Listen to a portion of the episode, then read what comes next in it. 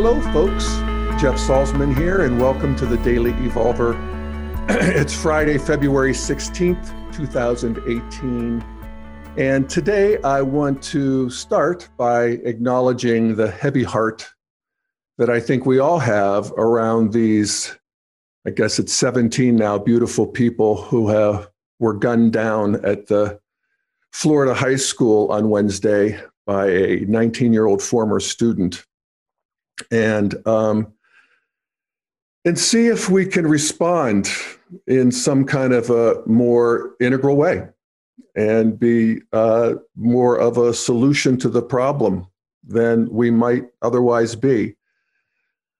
I did an episode in early October of last year after the Las Vegas shooting. I called it the gun problem. And I talked about the unique American character and psyche and, and circumstances, really, of our founding that create this situation where we have 4% of the world's population and 48% of the civilian guns. We have 40 times the gun deaths of Great Britain, which is our you know sort of cousin country that we most identify with. And um, and I also shared some thoughts on the psyche and circumstances of America's traditionalists, which is the 35% of the population whose center of gravity is at the amber stage of development. And that's, you know, where their self sense is, where they feel at home. And it's in that, in a sense, pre modern, uh, even though they can work in the modern world, of course. Uh, but their their home is it's home and hearth and patriotism and so forth, and that's where the majority of the guns are. Uh, that uh, percentage of the population who owns guns overall is shrinking. It's down to 35 percent, but that 35 percent own 330 million guns, and one percent of those people own half of them. So you know, I'm going to share a portion of that talk in a couple minutes um, because, you know, I unpack those two points of thesis. And, uh, but in the meantime, I want to just share some thoughts on this particular Florida um, situation and what um, what I've learned since then, or you know how my thinking has evolved, and you know some of the particulars of this particular situation.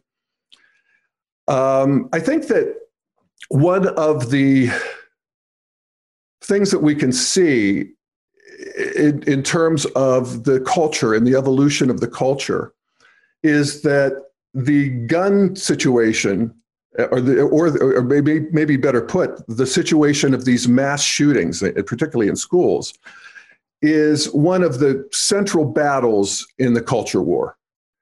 And we have the three stages of development that are at war in, in these culture wars. We have the postmodernists, so we have the modernists, and we have the traditionalists. And they all point to different problems or different uh, reasons for these shootings. Uh, postmodernists tend to see it the way I did in October. And the, I, I, I named the podcast The Gun Problem and talked about guns. And that is for sure a piece of the problem that there's so many guns and that these guns are so deadly, these semi automatics and assault uh, rifles. The next explanation that sort of center of gravity modern is that it's a mental health problem. Now, we all have, we take these into some account, but the mental health problem is uh, sort of centers around the orange or modern center of gravity. And then we get to the traditionalists, and the traditionalists see it as a problem of evil. As Ted Cruz said yesterday, that there's evil is just always going to be with us. And if you look at the coverage in the mass media, you have MSNBC and CNN focusing on the guns primarily and the mental health issues secondarily. And you virtually never hear about the evil problem. It'll be a one off from time to time. That's switched on Fox, which is the traditionalist um, media source. And there it's the mental health, uh, we all agree on that. There's the problem of evil was, spoken of a lot on Fox. And the idea of it being a problem of guns, uh, to the degree that they mention it, they defend it and point out how the left is overstating their case and why the left is wrong. So, this is the culture war. This is supposed to be happening. We fight our way forward. As integralists, we want to see the piece of the truth of all of that. And I think one of the things that's uh, interesting and notable about this Florida shooting is that this 19 year old sort of hits all of those bases. Now, he was definitely over weaponized with these AR 15 semi automatic rifles which enables him to shoot multiple people without reloading. And it's, you know, do we really need these in our culture? We see that he was clearly, obviously disturbed. He was a mental health case. He was spotted, uh, he was expelled from the school. He was uh, spotted by the FBI as, or at least somebody reported him to the FBI in January that he was planning a school shooting and he apparently fell through the cracks.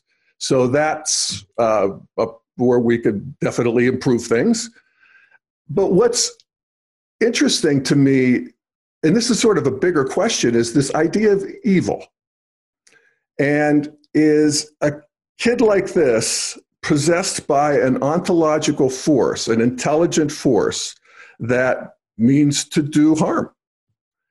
And an ontological force being that thing that exists whether or not you believe in it. it just is part of the fabric of the universe. And I actually am not entirely sure about that. A lot of really smart people think that there is an ontological evil. But I think a better explanation to me is um, that it's that we have people who are just arrested at a hard stage of egocentric and there's a time when we arrive into the power of egocentrism or this uh, sort of magenta red stage of development where we're learning that we have power over the world and we have power over other living things and power over people. And there's a fascination with that power. And part of that power is inflicting pain. And so you see these videos online of the little two year old running over and smacking the cat, and the cat j- jumps up in the air, and the kid goes backwards, and it's all very cute and no harm done. But you can see, you know, that little kid was malicious. He was going over to hit that cat. Just in a way, it's, it's fascination. See what's happening. He's learning about his world, he's learning about his power. And I can remember myself in first grade being so fascinated that the older kids would catch these flies in our old fashioned windows in our old school and pull their wings off. And I would watch it, and these flies would be tortured and rolling around. And it was fascinating in the same way that horror movies are fascinating. And these video games are fascinating that are, you know, just as horrible as you could ever imagine in terms of the inflicting of pain. And that there is something that is um, th- there's an appropriate stage of development where that comes online but you want it to be civilized pretty quickly and it is generally you know four and five years old we get it civilized except some kids don't. And i've talked about that on this uh, daily evolver before uh, the research that's being done on what we used to call psychopathic children now we call them children with callous and low empathy disorders. But in their most extreme cases, they actually enjoy the inflicting of pain and the idea of killing. And there's a corollary in the collective evolution of humanity in the tribal stage of development where it just seems to particularly in the cultures that were naturally warlike in that they were competing with other tribes, that they fought essentially for fun or just to keep their skills sharp. And they had elaborate torture rituals that where they would it was about the inflicting of pain for as long as intensely as they could And there was a fascination, the same kind. I was reading about the Comanches, and the author was talking about this sort of classic example of pulling the wings off flies, and said that these warriors were basically operating at that stage. They were adults, but they had that six year old fascination with, with pain and, and, and hurting. And this, this is something that, we're, that we see in this kid, this um, Nikolas Cruz, I guess is his name who had this fascination, and we see it in other kids and and people, even in the new uh, the Las Vegas guy to some degree. But this this Florida kid was uh, apparently textbook, and so yes, part of it is getting better at spotting this uh, order, this disorder in people, and whether it's evil or just an arrested, hard, egocentric magenta red level of development, I'm not sure. I'd be interested in hearing what you folks think. You can email me at jeff at dailyevolver.com uh, and we'll sort this out. So um, let me see if I want to get into all of this. Uh, yeah, why not? And then I'll play the the part from the from the that talks about sort of the cultural and uh, stage development aspects. I've talked to a couple people since the Florida shooting, both parents, and they both said the same thing. I'm terrified of sending my kids to school. And my kids are terrified. And that's a really interesting thing because, um, you know, there's really two responses to it. One is that statistically, actuarially, there's not much reason to be concerned. It's uh, we have since Sandy Hook in I think it was 2012, we've had an average of 27 school shooting deaths per year.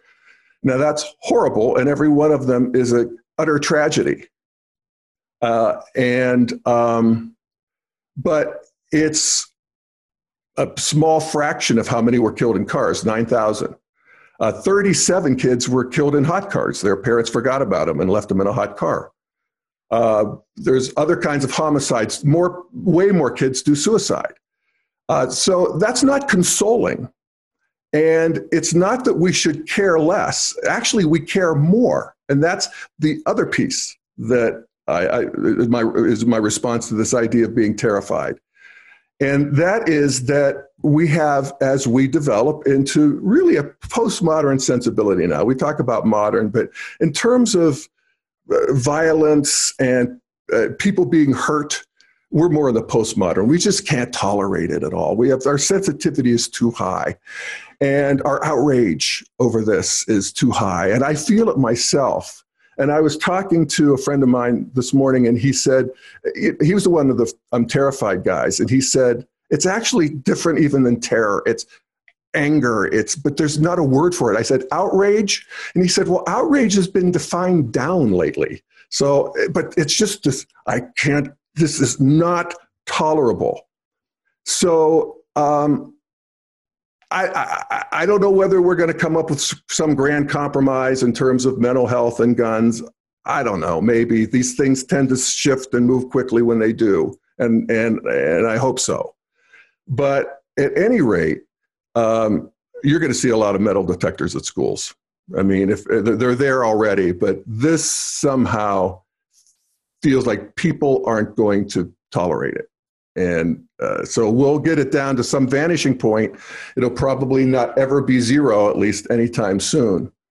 But um, we have to put that terror in perspective and realize that we are living in an ever more peaceful culture including with gun violence. Gun violence is half of what it was in 1993. And the number of people who own guns decreased, as I pointed out before. But that sort of uh, relentless trend to a pacified society is punctuated with these florid acts of gun violence that you know are just sort of made for our media age and and and probably abetted by that as these people seek a certain kind of notoriety. So some thoughts on that. And then um, the last thing is, um, you know, there's a lot of reaction, particularly from the left, when the right uh, and the politicians and so forth talk about our thoughts and prayers are with you. And I get it. You know, it, it's sort of a cover for the fact that they don't want to deal with the gun piece of the problem. And, you know, so the culture wars continue. But I do want to say that thoughts and prayers are really uh, helpful and really called for. And I don't know how you do it, and you can do it your way. But if you don't have a way, there is a wonderful category of meditation out of Buddhism that's you know the big category is loving kindness meditation but the, the the the, the, category that's really appropriate here is this category of however you want to call it tonglen or whatever it's exchanging self for other. And the idea is to metabolize the pain of the world and to metabolize the pain of other people. And so you first of all realize that there is an actually for you integral geeks there's a lower right connectivity that we humans have. There's that morphogenic field the, the field of um, energy. It's it's in the, it's an exterior. It's not just consciousness. That's culture. That's there too. But it's it's an energy that we share with other people that can be metabolized when we turn towards it and uh, let it in. And so to do that, you would, uh, well, the, the mother of the daughter who was on all the, the shows and was so, uh, just, she just wrecked me. To feel her pain, to feel the pain of a parent who gets the news of their child. And breathe that in and breathe out some version of relief, whatever it might be and to feel the pain of these kids as they heard these shots and ran and hid.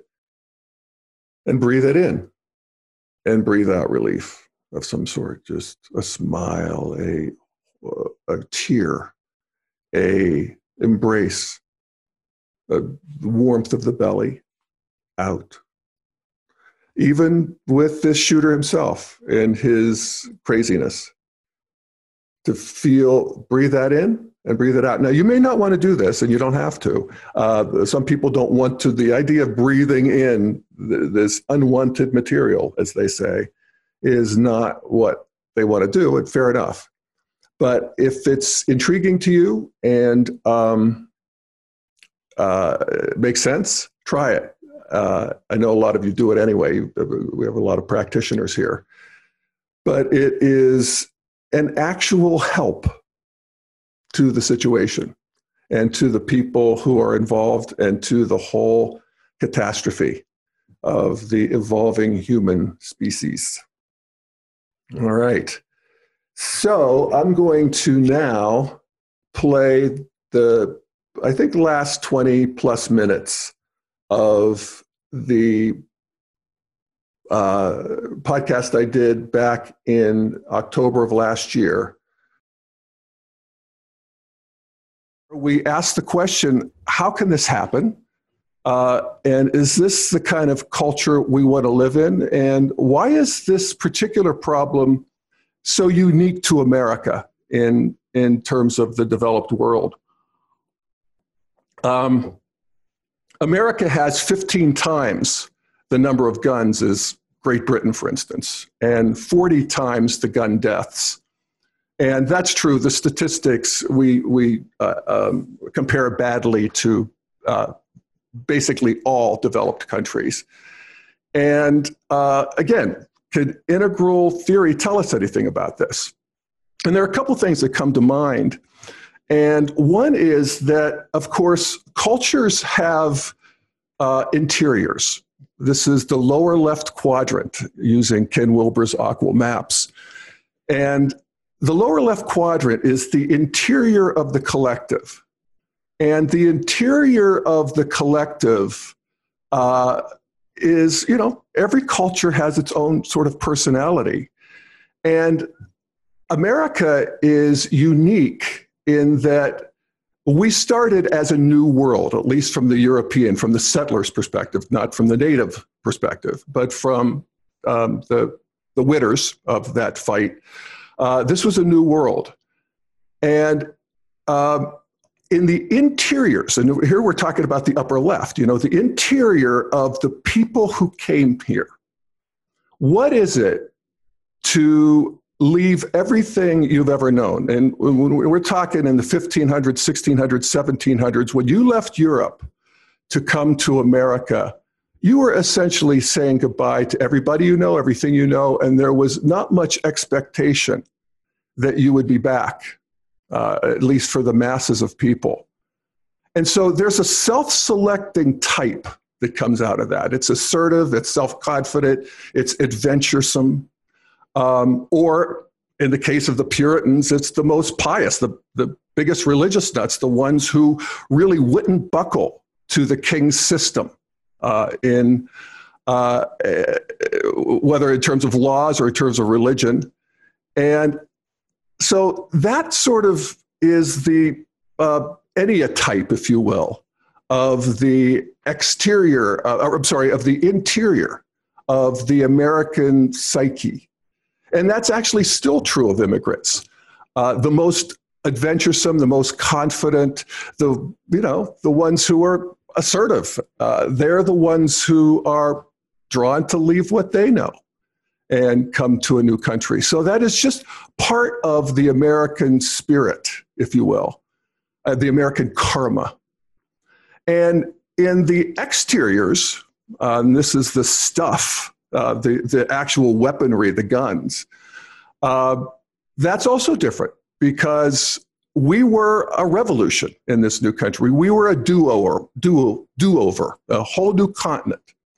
And so there was no control uh, as there was in the countries of Europe and Japan, where uh, it was an evolution out of into the sort of traditional systems where you were not allowed to have weapons. You, you were not allowed to defend yourself against the king. You couldn't have the latest and greatest. You couldn't get your buddies together and build a catapult. You know, you couldn't own guns when guns came into being. That was all part of state control. So that's just, you know, part of how that worked in the exteriors.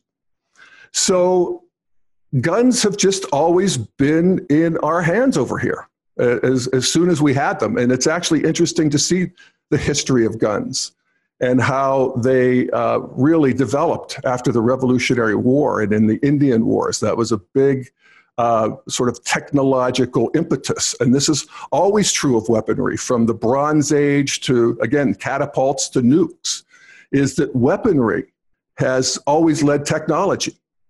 Uh, and the reason is, is because weaponry magnifies our power on the gross realm, on the realm of the physical. It's like engines, steam engines, and so forth. Anytime we can multiply our power, you know, that's what human beings are going to do. Now, that changes actually as we move into modernity. And uh, it, modernity, I no longer have to protect myself. There's police for that. There's uh, armies for that. There's courts for that. I don't have to protect my assets. You know, I don't, my money is not under my mattress. It's in a bank. I trust that when I call 911, the police will arrive. And mostly, and, and this is what's really astonishing and sort of magical about evolution and, and development, is I trust the people around me. Because what happens as we move into a mature traditionalism, and, and definitely when we move into sort of a modern um, uh, self identity, we get peaceful. We no longer think that the way forward is to take what somebody else has. Uh, the other tribe, the other people, uh, uh, it, it, the, because we have a system that is provided for our security, we can now turn our attention to the subtle realm. And that's where the power is. We want to share ideas. We want to create together. And that's sort of how uh, th- that radical change uh, from traditionalism to modernity, where you get pacified, basically. But for people who are uh, at the traditional stage of development. And this is, you know, where they're self-sensed, that it's where they really feel at home. And this is about 35% of the population. Uh, that fear is still there, you know. Uh, they don't have to worry about the king's men, but they sort of extrapolate that to fears of the tyranny of the United States government. Um, and even though risks aren't, are, are radically diminished, uh, we live in radically more peaceful times in modernity than in traditional and certainly pre traditional times. It's not zero. So there is some risk. And uh, you know, a lot of my relatives uh, are gun owners and enthusiasts, and some of them do open carry where they have their little holster on their belt. And I was back home talking to one of my cousin's kids, actually, and he's one of these guys. He has a gun on his belt. And I was telling, he was asking me, Do you own a gun? And I said, Actually, I think I have one my dad made me take when I left home, but I don't know where it is. And, so the, you know, fun, the basic answer is no. And he said, you know, if you had kids and a wife, I would say you were irresponsible. But, you know, you're just you, you can do whatever you want. But that was his attitude, is that it would be irresponsible not to have some means of protection. And so what we see in the sort of gun culture of America is that it's not so much America's love affair with guns, it's traditionalists' love of guns. And the number of people, the number of households with guns has been steadily dropping. It's now about 35% of the population own guns. Now, most of those people own a lot of guns, but that's also sort of a function of modernity. They can afford more guns. So the average person who owns guns owns eight. And 3% of the population own half of the guns. So they own a lot more than eight 20, 30, 40 guns. And so they own, you know, 3% of the population of the United States owns 150 million guns. So, so, as I was saying, this then becomes part of this larger culture war between traditionalism and modernity, and particularly postmodernity. It's funny. By the time you get to postmodernity, guns are like, ooh, you know, they're scary. Uh, they're they're they're they're uh, uh, something that you want to uh, get away from, to leave behind. They're dangerous. Uh, they're, and they're also a cultural marker. And one of the things that, you know, I'm always stressing that as an integral practice is we want to understand how people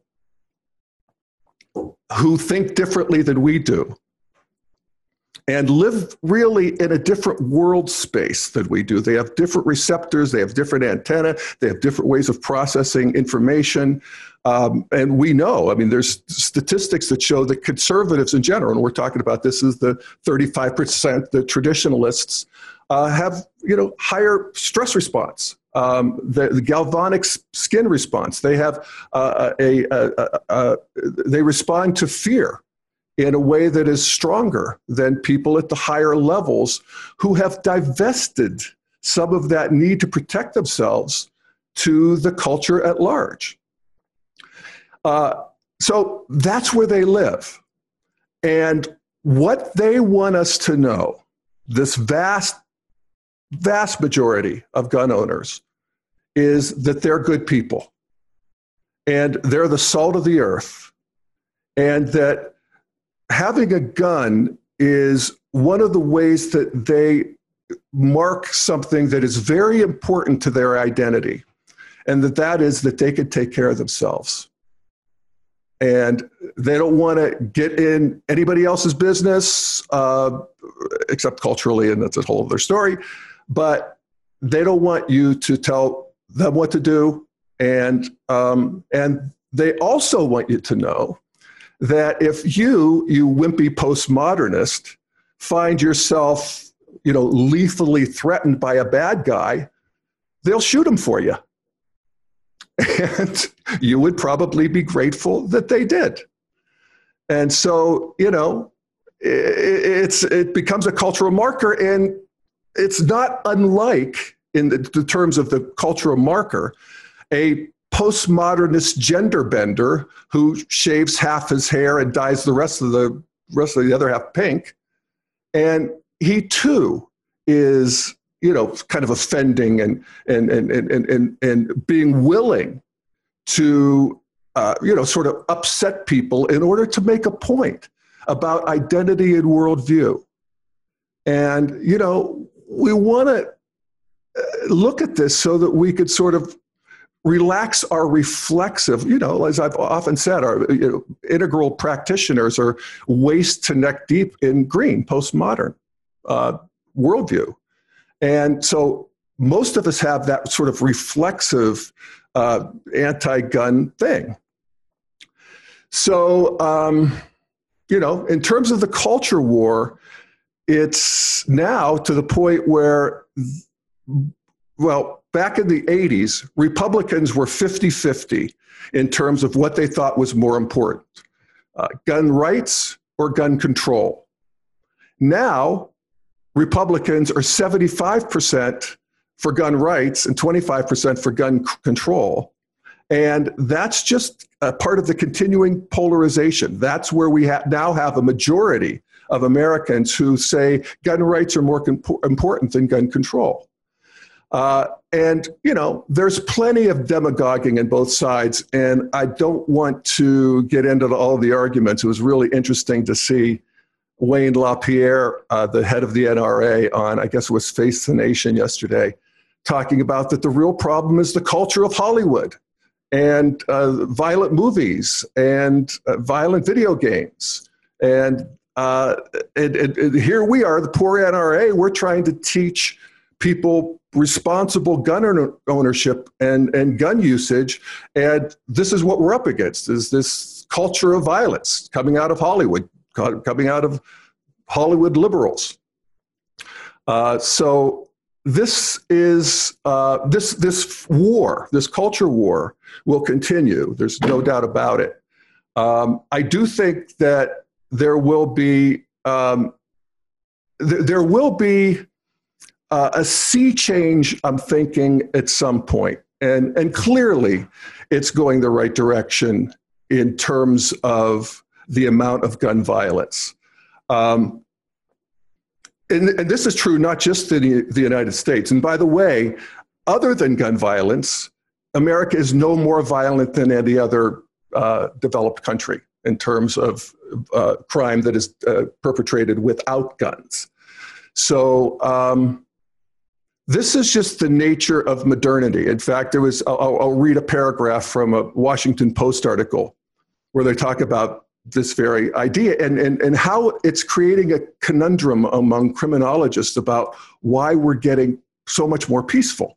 And they say, internationally, a decline in crime has been documented in many countries since the mid 1990s. According to the authors of a 30 country study on criminal victimization, there is no general agreement on all of the reasons for this decline. They say there's a general consensus that demographic change, specifically the shrinking proportion of adolescents across Europe, is a common factor causing decreases across Western countries. They also cite wider use of security measures in homes and businesses and other factors that reduce property crime. But other potential explanations, such as better policing or increased incarceration, which a lot of people point to, do not apply in Europe, where policies vary widely. Uh, so it's just a general move into a more pacified stage of development. And as I said, when we are now in a situation, excuse me, where um, only 35% of people own guns, and that's a decreasing number. It's a decreased 20 points since the 70s. That's remarkable. And millennials are the least gun owning population in, in terms of age demographics. Uh, I think the tide could turn and, and at some point even turn quickly. Um, I, I, I, was, I was uh, uh, sort of impressed by David Frum yesterday, who's a conservative columnist who was on one of the shows. And he was talking about that there's a cultural change when people realize that guns actually increase the danger of you and your family being hurt. There's, there's, you know, no argument that people who own guns, have guns in the house, have more gun violence. Uh, most of it being suicides, which is well over half of gun deaths are suicides. And guns allow you to be more impulsive and certainly more successful uh, if you're looking to off yourself. And, and then also accidents. And I think of myself as a little kid. I, uh, my dad had guns and he was very scrupulous about, you know, keeping them locked away and so forth, but not so his ammunition. And I remember I was probably eight or nine years old, and I got one of his red shotgun shells, those big shotgun shells. And I thought to myself, so all that happens in that gun is that a hammer hits that shotgun shell and makes it explode. Does, is that right? And, and how does that work? And there was the shotgun shell, and my dad had a workbench downstairs in our basement, and he had a vise, you know, that you grip things in. And so I thought, I'm gonna, uh, I'm gonna see. And so I put that shotgun shell in the vise, and I thought, I'm gonna hit it with a hammer and see if it, exp- exp- I don't know what I was thinking. But that, that is indeed what I was thinking. Uh, it, I, I, I grant you it doesn't make sense, but to a nine year old it did. I was just curious. And I started hitting it. And my mother was doing the laundry and she looked over and she like screamed. You know, she couldn't believe I was doing that. And, um, you know, that kind of things happen. It's just, it, you, as parents, you know that you can't really control your kids 24 hours a day. And that's what david frum was saying was that um, at some point as this continues to become known and people think about it and realize it which actually is a you know movement into a new stage of development uh, they'll realize that you're not a good parent if you have guns in the house. You're actually a bad parent he used the example of people smoking in cars. When, you know, when I was a kid, my mom and dad smoked in the cars. We had the windows up. You would never do that now. Uh, they didn't do that because they were bad parents. They did that because they didn't realize that it would be harmful.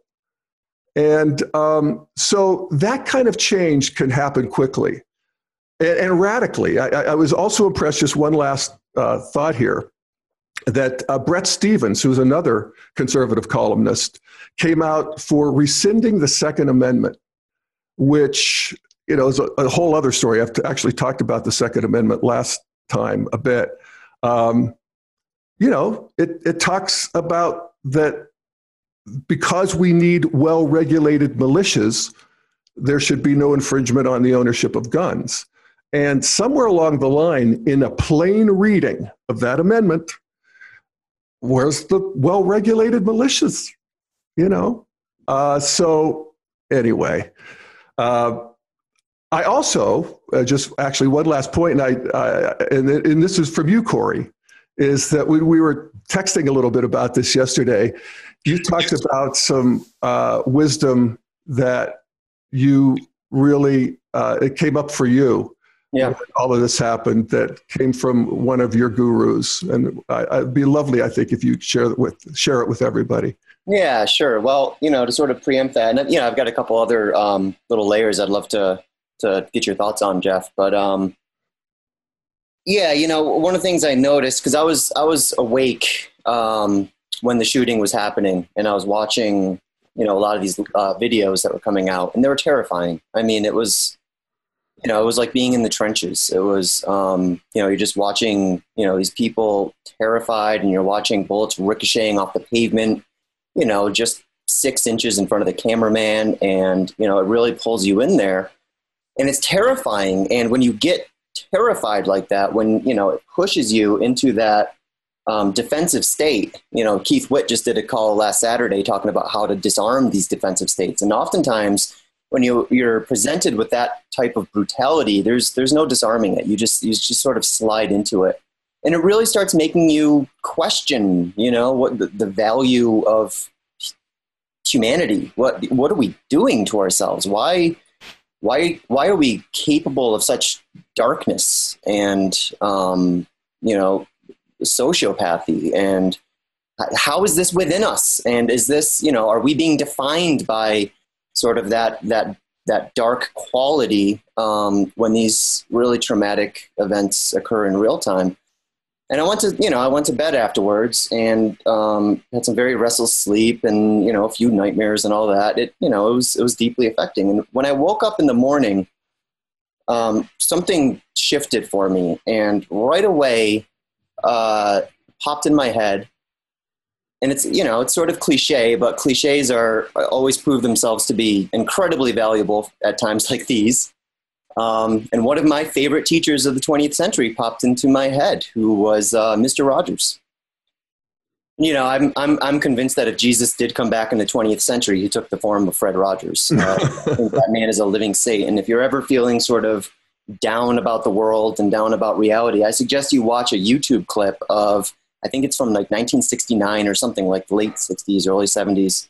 And Mr. Rogers is testifying to, you know, sort of a hard nosed uh, conservative at the time uh, about why PBS needs funding. And the amazing thing about Mr. Rogers, Fred Rogers, was that he talked to grown ups the same way he talked to kids. He was the same guy on camera that he was off camera. And he, he he carried that grace with him the entire time. And if you watch this YouTube clip, uh, you, you actually watch, you know, again, this, this conservative senator who's denying money for PBS. You just kind of watch him melt r- right before your eyes. And 15 minutes, at, you know, of, of Mr. Rogers talking, uh, the conservative senator says, congratulations, you've got your funding. So you're actually watching in real time, you know, how, how debate, how effective debate, um, how effective it can be. Um, you know, so I suggest you guys watch that. So anyway, Mr. Rogers popped into my head, and you know, one of one of uh, I think his his central teachings that I love the most. It got really popular after 9/11. Was you know, whenever something catastrophic happens, I always think to myself, look for the helpers. Right? Look for the helpers. Look for the people who are displaying just incredible courage in the face of terror who are running towards danger. And, you know, that really helped me release a lot of that sort of um, darkness that I was feeling. So I, I, made a post on Facebook that was pretty well received, and I'll just, I'll just read it here. Um, whatever it was. I think it's critical to remember that there were far more heroes than villains in Las Vegas last night. I've seen video after video of people running into danger in order to help others, ordinary citizens working together and risking their own lives to give people cover and help them escape the kill zone and bring the injured to the hospital. As the saintly Fred Rogers always said, look for the helpers. It does not diminish the pain and trauma and heartbreak a single bit, but it does offer an important reminder of the intrinsic goodness of human beings, which is too easily forgotten in the era we currently find ourselves in. And um, again, that was a shift for me, and I and I took it on as as an invitation for practice, right? So I I actually started seeking out the more positive videos, the heroic videos, the images of these heroes uh, in the hospital. Who you know, I saw one post and it was like. Um, you know, here's the the random stranger who saved my sister's life, and he had a bullet in his neck, and he's smiling, you know, in the emergency room uh, for this this uh, snapshot and it was gorgeous. And you know my eyes welled up and it, it, was gorgeous just to feel you know again in the face of this monstrosity um, actually consciously deciding to say you know I, I need to touch in with the good the intrinsic goodness of human beings. And you know because it helps liberate so much of that and it helps remind you that um, you know evil is not the default mode of humanity. Um, quite the contrary. That's why it's so shocking when it does happen. Yeah, that's right. Now, that said, you know, we take all of that, we take all the heartbreak, we take all of the grace, we take it together, and then, you know, uh, we look to our leaders and we get very frustrated as to why, you know, why isn't something happening out of this? Why, why is it so difficult to implement any meaningful change when it comes to gun laws? And, you know, one of the insights, Jeff, that occurred to me, well, sort of twofold. Uh, a, you were mentioning, um, you know, sort of the, the uh, the beauty, the, the, the dignity, and the disasters of of uh, modernity. And you know, one of those disasters, I think, was um, you know, in in the modern world, we are allowed, we're afforded sort of this distance with nature, which means a distance with death. You know, we don't we don't kill our own food. We go to the supermarket and pick it up. We don't you know, we have guns now where it used to be, you know, 500 years, if you wanted to kill someone, you'd have to stab him with something, look him in the eye, and, you know, feel him die. And um, with guns, it's, it's been depersonalized. It's very distant. It's, you know, and I sort of, I, I think in that space uh, that we have, the, the sort of the luxury of having this much space from death, you know, the downside of that is sort of the fetishization of death. And, um, you know, Wayne Pierre t- talks about violent films and video games and all that. And you know, I think a more integral point of view would to say would be to say that you know these things are symptomatic of the deeper issue. They're not the cause of our fetishization of guns, our fetishization of weapons, but they're symptomatic of that. Um, there's a reason why there's a demand for these movies and for these video games, and it's not the movies and the games themselves that are creating that demand. So that then further animates you know my own frustration that we can't seem to get anything done here. And i've sort of honed in on what i think is one of the central dilemmas facing, facing liberals right now facing the left which is you know one of the greatest contributions that postmodernism gave to the world is this really refined perception observation acknowledgement of how central language is to how we think, how we act, and how we self-organize. Right? I mean, there's this there's this postmodern, and, and this is where so much of the pathological liberalism that we like to talk about, micro, microaggressions, safe spaces, all of this is an effort to sort of better regulate our cultural conversation. And it's interesting to me that this, in many ways, was one of postmodernism's greatest contributions. This really acute understanding of how central language is and how consciousness is a gas that expands to fill whatever container you allow for it. And language is that container. And and yet you know ken wilber talks about um, you know jeff early in the episode you mentioned how this is starting a dialogue. And my frustration is that i see this dialogue being generated time and time again and just stalling out. And i think one of the central dilemmas is that ken has has taken a deeper look at the lower left quadrant, well, really all the quadrants, and he notes how there's an inner and an outer to each of these quadrants. So for the lower left, there's an inner of the lower left, and there's an outer of the lower left. These are called zone three and zone four. The inner of the lower left is sort of that sloppy, soupy dance that we do um, when we're relating with each other, right? And I, I can't really, I, I, I can contribute to the tone of our lower left or inner of the lower left, but I can't change it myself. I can't, you know, there's nothing I can do there. It's just sort of, it, it is what it is. Um, but then there's the outer of the lower left, which is, which is zone four. And, you know, that has to do with um, sort of the regulative patterns, the, the, the cohesion, the rules of discourse in a lot of ways. What I've noticed is that the conservatives are masters at defining that outer of the lower left. They're masters at regulating what is and what is not allowed to be talked about by culture. And this is a phenomenon called the Overton window, where the Overton window describes, you know, sort of the limits of public discourse. Um, you're allowed to talk about everything sort of in here, but nothing outside of there. And Donald Trump, one of the things that made him so notable was how easily he was able to shift that Overton window. All of a sudden, people were allowed to talk about things that even just six months prior they were no, they were not allowed to talk about.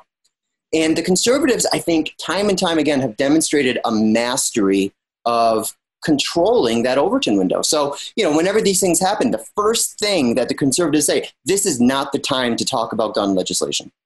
That's them controlling the discourse. That's them actually establishing, being the referees, and deciding what we're allowed to and what we're not allowed to talk yeah. about. Yeah, and how well did they do with that?